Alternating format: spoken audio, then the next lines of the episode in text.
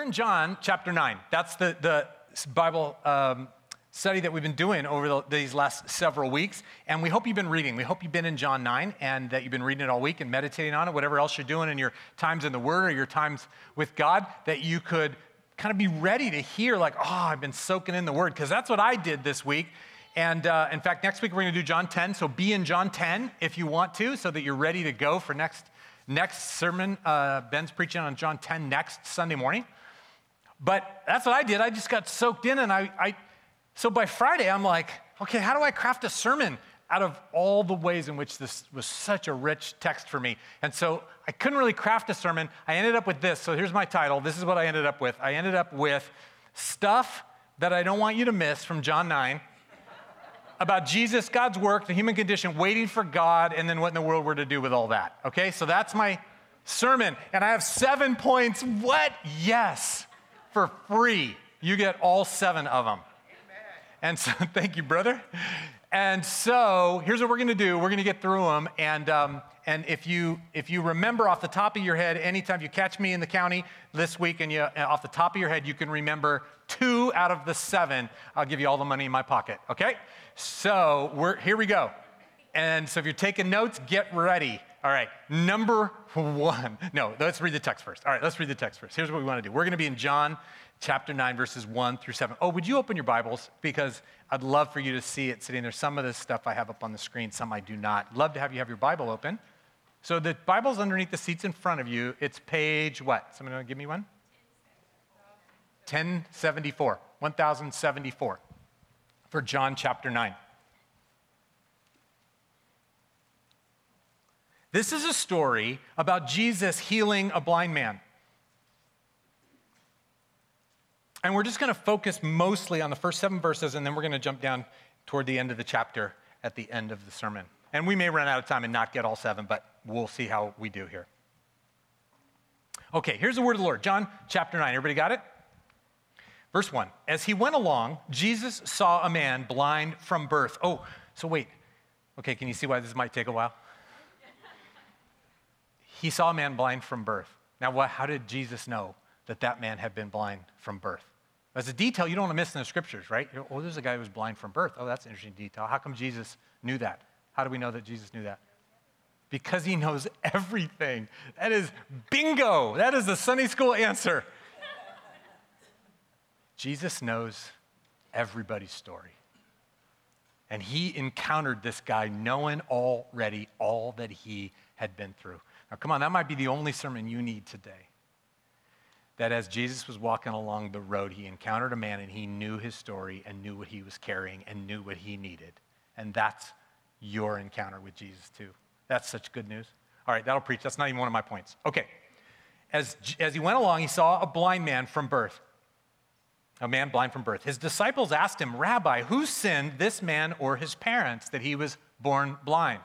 So apparently, there was a Jewish teaching, a Jewish sort of tradition of belief that said, man, when bad things happen to people, it's because bad things happen to bad people. This is part of the classic conundrum of us and our belief in God. Like, well, how come bad things happen, right? It's a big why. And apparently they were teaching, well, either he sinned, and they even logically, because people were born with, with birth defects, or disabilities, they even went to the place where they said, well, they must have sinned, that baby must have sinned in utero because they had to try to figure out where to put this. So they said, well, so, or did his parents sin? And so that's what happened because this bad stuff can only happen if there was some sin involved. This is the religious teacher, or this is disciples asking in the context of their religious teachers get involved later. This is disciples. They're like, so what's, what's the deal? And Jesus says, verse 3, neither this man nor his parents sinned. Effectively, and we'll talk about it in a minute, Jesus was like, you're asking the wrong question. This man nor his parents sinned, but this happened that the works of God might be displayed in him. This happened so that the works of God might be displayed in him. As long as it is today, we must do the works of him who sent me. In other words, you see Jesus going, You're asking the wrong question. Let's talk about what God wants to do. Let's talk about what we can do here about this problem. Night is coming, no one's going to work. He's alluding to the crucifixion and the the persecution and the scattering of the believers. He goes, But while I'm in the world, I am the light of the world. And then after saying this, verse 6, he spit on the ground. He made some mud with the saliva, put it on the man's eyes. Go, he told him, wash in the pool of Siloam. This word means sent. Siloam means sent. So the man went and washed and came home seeing. Oh, that's the word of the Lord. Isn't that a great story? Oh, can't wait for you to learn some things that I don't want you to miss in John chapter 9 about Jesus and God and the human condition and all the, what in the world we're supposed to do with all this. So, ready? We're going to get going. I got seven of them. Let the clock begin. Number one. Say with me, number one. Number one, here we go. One. The answer to why something has happened is way too complex for you to ever fully understand. Okay, this is the money point too. In fact, I'll give you all the money in my pocket and an IOU for double that if this is one of the points that you remember when you run into me in the county later this week and can memorize two of my seven points, okay? These guys were asking the why question. Whoa, this shouldn't be this situation. This guy has gone through so much in his life. He was blind from birth. He was suffering that way. He had no way to make a living. There was no welfare in this economically depressed time in the Middle e- ancient Middle East. And so he had a very difficult life. Not only that, but the whole religious community basically figured that he had been somehow defective before God in order to be born with that kind of a disability. And all the people around him then judged his parents and his whole family for it. It was a terrible way to go through life, and it shouldn't be. And so these guys then ask the question why did that happen? Do, do you resonate with that question? Every one of us has got a why did this happen? This shouldn't be thing going on in our lives. It may be in our story that was so formational all the way back to the beginning of your story. It may be something that even to this day you're carrying. It may be something that just happened recently, but there's that why is this happening question. Where do I put this in the whole sphere of this story of a good God and a Christ, a Savior who loves me. What do I do with it? Why should this happen? They ask this why question rather innocently as human beings walking the journey. And Jesus goes on to say, that's not even going to be a question that you can get your mind around. That's not the right question. In a minute, we're going to talk about what the right question is. But Jesus goes, that's not a thing. That thing you're talking about, why it happened, his son, Jesus is like, nope. And Jesus is going to go on to say, right, what it's about now is what God's going to do. But why it happened, that's not really answerable. Now, Jesus could answer it, but it isn't the question. It isn't even something that Jesus is going to entertain as part of the dialogue because Jesus is living in the here and now in a God who loves us and a God who's in our story. He knows us. And now, what's God want to do? The why thing is way too complex for us to ever fully understand anyway. Do you get that point? Way too complex for us to ever fully understand. Let me, t- let me share with you a silly illustration so that I don't have to talk about my deepest wounds and unmet needs and longings. But I was on my bicycle on Thursday, and here, the backstory is that I had a little mishap on my bike the week before, two weeks before. I had my bike on my bike rack standing up on the roof of my car, you know? And I came home from a bike ride and I drove into my garage. Have you done that? Rebecca, you've done that? Okay. So the noise it made, it was really heartbreaking for those of us who love our bicycles. So I took it in to the bike hospital to get fixed. And I finally got out on Thursday to ride on it again, put some miles on it, and see what happened. So I got about, I was, uh, I went up to the Napa Valley, that's where I go on my Sabbath, and I went and rode my bike, and I got about 13 miles away from my car, and I heard this pow noise, and I looked down, and my back wheel, a, a, a spoke had broken, and shot off, and the wheel completely went out of true and just rammed up against the frame of the bicycle, and I was done. Stopped. This dead on the road, right? Now, I'm like, okay, what do I do with this moment right here, right? Now, it's a silly illustration, but I was off a long ways from my car with a broken bike and stuck on the road. Why did that happen? You tell, telling me some of the reasons why that happened. Because we can guess, right? Why did that happen? Somebody tell me a couple. Yep. I was going to have an encounter with somebody who was going to be needing something, right? There was a way in which God interrupted my journey because he had somebody else in mind, right? It wasn't about me and my successful bike ride. Good. Where, why else would it have happened? Could it have happened? Yep. Seth, who is that? Oh, Jim. God is teaching you to love your bicycle. God is teaching me to, like, as in care for it better?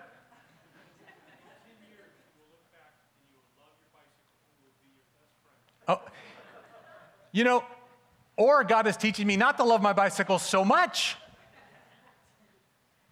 What else? What else could, could it have been? Yeah, Jess.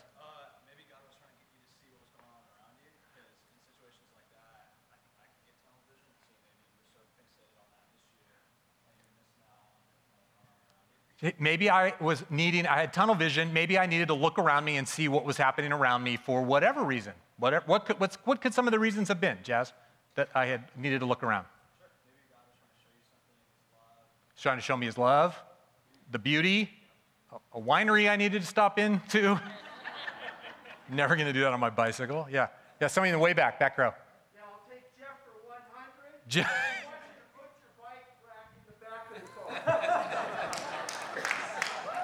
So, right, when something like that goes down in our lives, it could be that he's saying, hey, you know the choices you made earlier?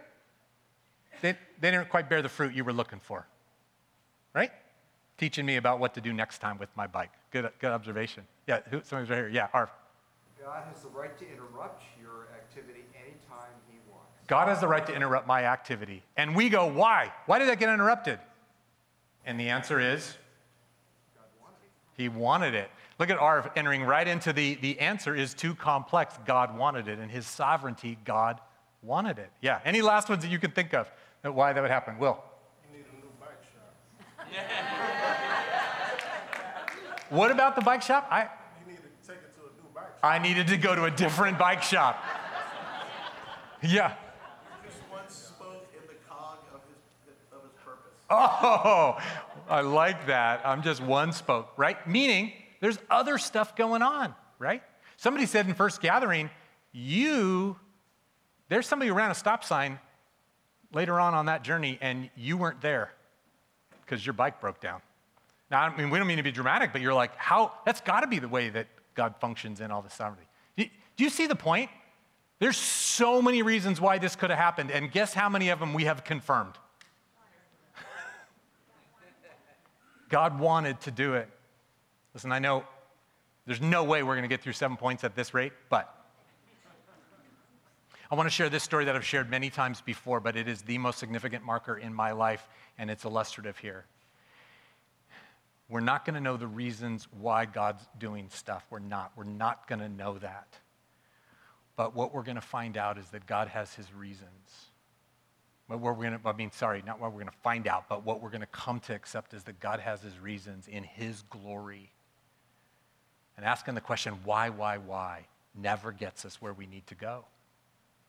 My story was that you remember that I left Marin Covenant Church in 2000 and whatever it was, and three and two, two 2002 and God, we felt, was leading us to Colorado, and it ended up going to a job that didn't turn out to be the kind of job that I wanted it to. And we loved Marin Covenant, and we loved Marin County, and we loved our life here, and we loved all that God was doing. And yet, we were thought that that was the way we needed to go, and we ended up going there, and it didn't turn out what we had hoped. And the disappointment in that choice and that decision and the circumstances that surrounded it became this ache in our hearts like, why, God? Why would you lead us out of such a rich place of great ministry and deep relationships and, and the peace of Christ ministry? I mean, it was such a great place for us to be in. We ended up moving to Colorado and it ended up being a spiritual desert. It ended up being not a great job for me, not a great fit. And we spent three and plus years asking God, like, why did this happen? And it was rough and it never got better. You know, you think like, I'm resilient, here we go, I'm a positive person, and it never got better. It was, it, it's, it's a symbol for me for all of the things, you guys, that we, that come into our lives, the, the, the wounds that we have, the longings that we have that are unmet, the healing that we need isn't, that isn't yet, all of the longings that we carry. This is one of those pictures for me. We're like, why, why, why? Well, somewhere in that journey, almost three years into that journey, I knew like God was beginning to free us up from that job, that that was time to maybe look for something else. And so I wanted to let my daughter know that. I was a senior in high school because when she was picking colleges, I didn't want her to think that maybe we were going to be in Colorado in case she made the choice based on, you know, that, that reality. And so we were at a wedding in, in San Diego, a family wedding in San Diego, and we were running on the beach in La Jolla. And when we were running together, I said, hey, listen, don't tell anybody. I haven't told my board and I haven't told my faculty. I was a Bible college director, and I'm like, I haven't told everybody yet, but I think the Lord's freed me to not have, not do, not have to. Did you hear that? Not have to do another year here. And so I just wanted you to know as you pick colleges or whatever. And Brooke said to me on that run, while we're running on the beach, she, she says, You know, Dad, I know that this move was really, really hard for you and mom. I'm like, Yeah, you mean me whining for three and a half years? Like, why are we here? Like, ugh, trickled down to my poor kids had to carry that burden. She goes, I know it was really, really hard. And I'm like, Yeah, thanks. And she goes, But I want to tell you something. And she stopped me in our run and she put her hand on my arm and she said, You know, when I left Marin in ninth grade, I was not in a good place. And I'm like, no, I know, freshman year, it's hard being in high school, that's a rough deal. And she squeezed my arm and she said, no, no, not in a good place. And then she said, I would never be walking with the Lord the way I am now if we hadn't moved to Colorado.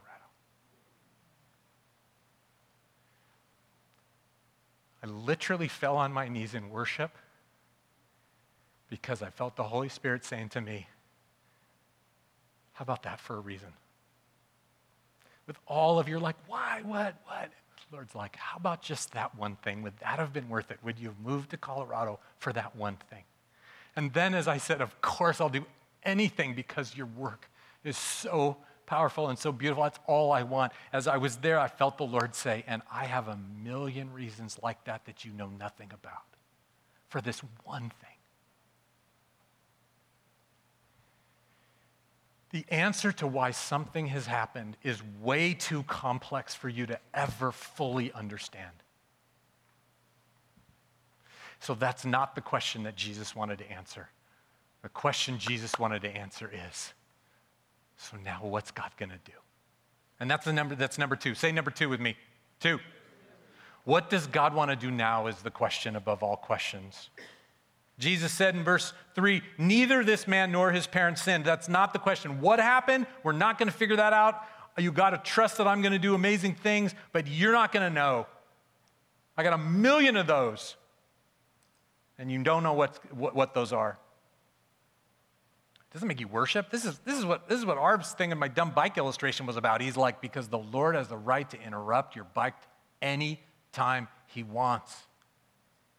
And the question isn't like, why? He's like, because I did. And I'm doing a million things that you can't even begin to get your head around. I might give you a couple once in a while. I'll give you some, I'll, I'll give you a nod. I got one, a huge one. But that's not the question. The question is, what does God want to do now? Jesus said, no, this happened so that the works of God might be displayed in him. This happened so that we could see God at work. Now, don't get too caught up in what sounds like cause and effect language, like, well, I made this happen so that I could do this miracle. Cause and effect is always sounds that way in the Bible linguistically because they have such a belief in the sovereignty of God. And the sovereignty of God sounds very much like cause and effect. It doesn't just happen willy nilly. God is in control of all of it. So, yes, there's cause and effect. But what Jesus is really saying is here. Don't look back and ask why I'm doing stuff you'll never get your head fully around. Look forward and go, what does God want to do now? This happened. This you're experiencing this now. You have this longing now. You have this brokenness now. You have this angst now. You have this unmet need now. You have this grief now because God wants to meet you in it. That's what this text is saying. What happened in this big story? Shouldn't we all, wouldn't it be theologically, well, we blame somebody? Jesus is like, no, what does God want to do? Doesn't that sound like what followers of Christ should be about? That they look at every single situation they carry, good, bad, indifferent, stuff that happened to them, stuff that people imposed on them, stuff that they did by their own choices. Shouldn't followers of Christ look at every one of those situations and go, God, what do you want to do with this? What do you want to do now with this? Because that's the question that is going to now be the one above all of it. Where is God in this? Where does God want to meet me? What needs to happen now? Man, those two points right there, if that's all you get from this sermon, even if you don't memorize them, those are two things that we need to walk out of here being reminded of. The whys, you're never going to fully get that. The question is, I'm yours right now, God. And out of all the million things that are the whys that I'll never get my head around, what do you want me to do? What, what are you going to do with this? What, how are you going to meet me in this? So, that thing a few minutes ago where you were like, yeah, no, I'm carrying some of that stuff. I'm carrying some whys. I'm carrying some wounds. I'm carrying some aches. I'm carrying some longings that are unmet. Can you walk out of here going, God, what do you want to do in that? How do you want to meet me in that? Where are you in that right now? And that sounds like a journey of a relationship with a Savior who will walk with us through life. And that's the good news. That's what we've been given because His Holy Spirit dwells in us. That's the question above all questions. God, what do you want to do now? We'll return to that in a little bit. That's number two. Number three, say three. We are all involved. We are all going to be involved in doing what God wants to do now. You look at the text in verse 4, Jesus said, This happened, and now the works of God are going to be displayed in him. And then he goes on to say, Look at if it's daytime, we're going to do the works of God, of him who sent me to do. What? Sorry, okay. As long as it is today, we must do the works of him who sent me. Night's coming, he's, again, he's referring to the crucifixion there, and we're not going to be able to to do the same kind of stuff at least for a while. But while I'm in the world, I'm the light of the world. But I don't want you to miss as we study the scriptures the words there. We must do the works of him who sent me. Jesus turns to his disciples and goes, Yeah, nope, the question is, what is it that God wants to do now? Because we got to do that. Oh, you hear it? And they're like, You, you, you're the Savior, you got to do it. And he's like, No, we're going to do it. We're going to do the works God requires. So every difficulty that we face, everything we run up into in other people's lives, it's all about what does God want to do. We drove into the Tenderloin and my car got quiet on the way in, looking around going, this shouldn't be. What do we do with the desperation in here? What do we do with all the junk we're seeing? Jesus in the scriptures is like, listen, there's a whole bunch of whys, but what does God want to do now? In fact, what does God want to do today?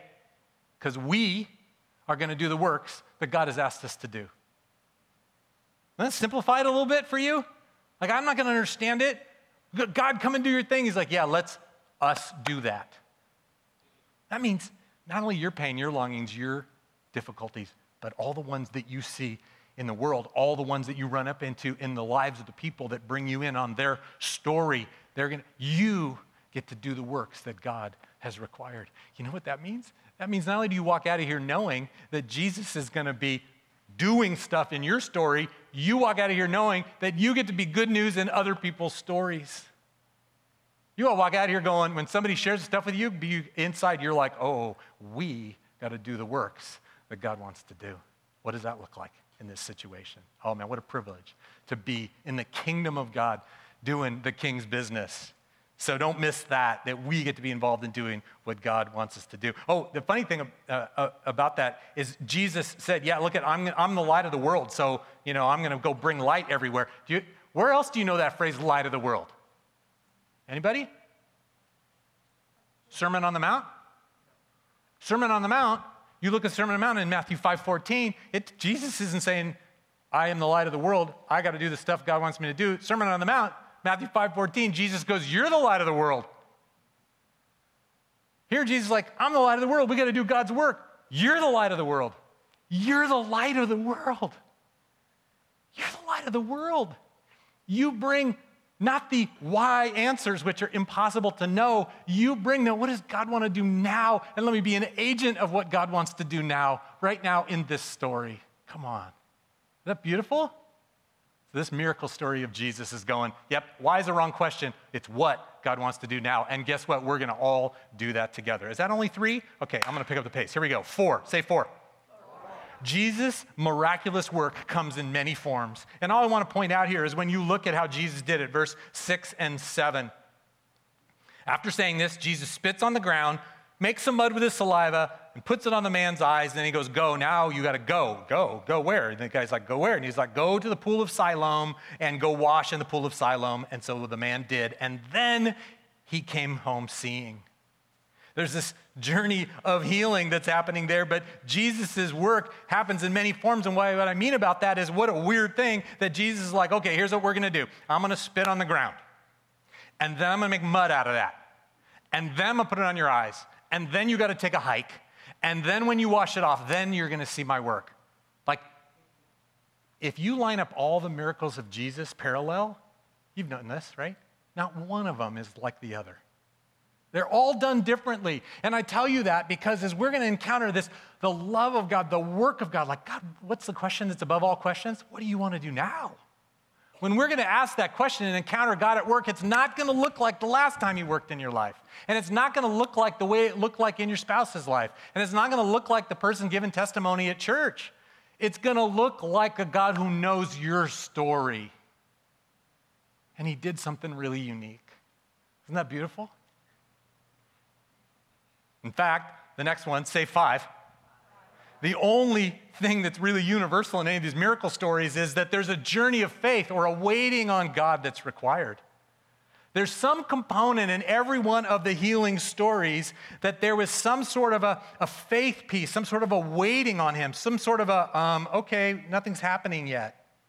I mean, this guy, in this guy's story, it was the, you know, it's so funny. He's the son of God. So why couldn't he have just been like, in my name, boom, like boom, heal, like sight, boom, right there. And he kind of did versions of that in other, in other ones, but he didn't do that. Instead, he's like, okay, everybody, spit, I'm making mud, right? Like, like I'm rubbing it and I'm putting on, and then you, and this guy had to then get and go for, like, hey, everybody, uh, take him to the pool of Siloam, which is probably a substantial way away. It was way down on the south end of the city, and and they had to go on a journey to get there, and then he had to wash. And like there was this thing. Can you imagine this person going, my hope was that you are the Messiah. My hope was people said you could heal, and and now we got all this stuff happening, but it listen, but it hasn't happened yet. And how is going across town going to help? Either you have the power or you don't have the power to heal me. Either you're the answer to my longings or you're not the answer to my longings. And Jesus is like, now do this and now do that and he had to walk the journey. That is embedded in every one of the miracle stories in some way. I dare you to find one where there's not some faith piece involved in it. Because mostly, friends, healing is slower on this side of heaven than we want to believe it. We're thinking it's the genie in the lamp thing, and I don't have time to go into all as a whole other sermon here. My heart is around like that waiting piece. That waiting piece is incredibly beautiful and incredibly treacherous of a time. It's incredibly beautiful because as we wait, it cultivates our longing that in fact He is all of what we've hoped for. That this is true. And you say to yourself as you're struggling, I have a friend who, who was uh, uh, swimming off Ocean Beach and was drowning and caught in a rip current. And he said to the Lord, like, as he struggled and struggled and struggled, and he said, Lord, if I make it through this, I will give you my life. The Lord does that. The Lord is with us in our struggles. Sometimes we get to the place where we don't know if we can keep our head above water. It's because He is cultivating a heart for Him. That our souls would belong to Him, that our hearts would be connected to Him, that He would be our one true lover of our souls. He's not hoping we'll come to Him so He can fix us. He's not hoping that, that He'll come to us, that we'll come to Him so that our life would be a little more easy, He's hoping that we come to him, and in the journey of coming to him, that we get touch with the deepest longings inside and go, Are you the one who made me? And you're the end of all of my longing, and I will give my life to you forever. That's what he's longing for. Worshippers, followers. And so, in the waiting, this guy to walk through town, people are going, What are you doing? Is that mud on your eyes? You're like, Yeah, it's mixed with a guy's spit. but every step of the way, he was wondering and hoping if this could really be true. In the waiting, it's incredibly beautiful and it's incredibly treacherous because in the waiting, the enemy of our souls comes in with all of his arrows and shoots them at us and goes, This isn't true. He's not powerful. He's not good. He doesn't know your story. He doesn't see you and he doesn't care that you're suffering. And people jettison their faith in that waiting period. So we remind ourselves of these kinds of truths. Oh, we're not going to know the whys. And there's always a journey of waiting in the midst of this miracle story that's happening. So the pool of Siloam was a long ways away. By the way, Siloam, you can't miss this in the text. It's so good. It says, go to the pool of Siloam, and then in parentheses, John says this word means sent. And you're like, what is he saying? What, what's that about? The word Siloam means sent. Why would John put that in there? The word means sent, meaning um, sending forth, like coming up, like, like the water was sent. And the reason was because remember, they had this tradition about the pool of Siloam. It was an intermittent spring, and water would come bubbling up intermittently from the spring. And they believed that when that happened, that that was the angel of God stirring the water. The water was sent from God to be a healing place. And when the angel was stirring the water, if they all touched it and washed there, there would be healing from God. This is what they believed. And so John's like, sent. That word sent, like, go to the pool of Siloam because I'm the one who was sent and I'm sending the healing your way. It's a process, it's a journey. I love that, that John was reminding them of that by using that little phrase right there, sent. But healing is so much slower this side of heaven that we want that we get in, stuck in that waiting period. You know, Mark chapter 8 is another story of a guy getting healed from blindness. And this was the story where Jesus, and he didn't do it exactly the same way. This one, I think he actually, Jesus spit on his eyes and then made mud there and then touched him. And then he goes, Say, so can you see? And the guy's like, Do you remember the story? guy's like, uh, No, not so good. now, everything's all blurry. It looks like trees walking around. Like I can't tell the difference between a tree and a human. And I, it's going to be cool that I can see maybe a tree because I bumped into plenty of trees in my life as a blind guy.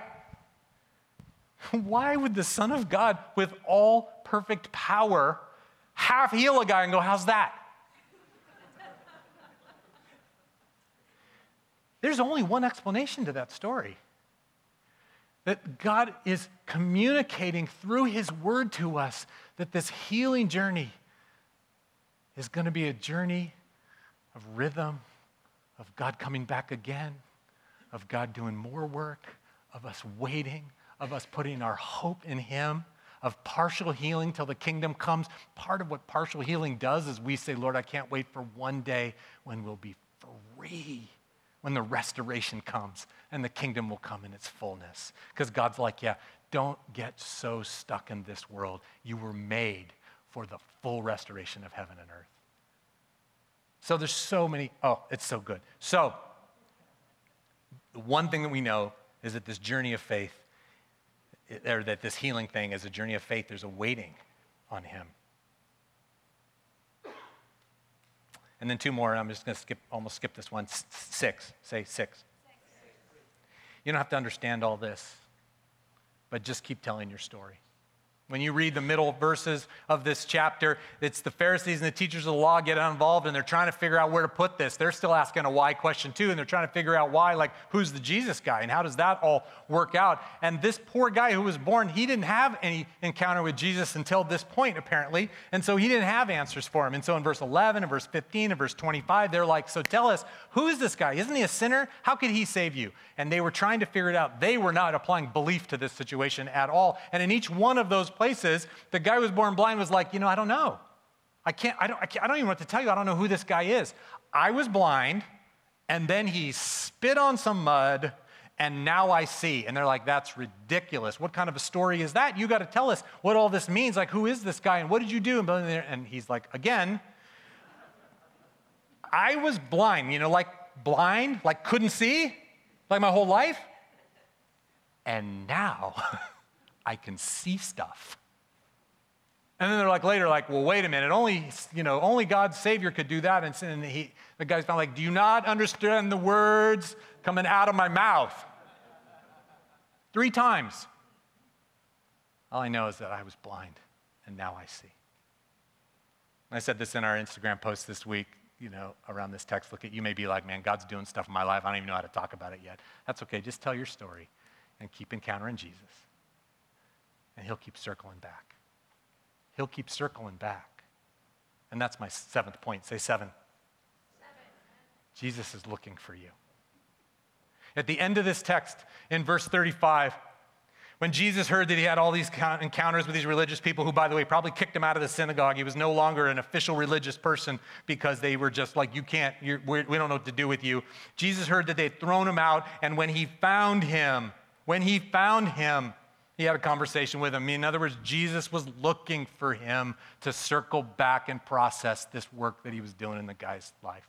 He didn't have all the information he needed for a full life of faith and abundance and walking with God. He didn't know what to do with it, and Jesus circled back to have a conversation with him. So, in the midst of your longing, in the midst of your healing that you're waiting for, in the midst of the unmet needs that you have in your life, I want you to know that Jesus is looking for you.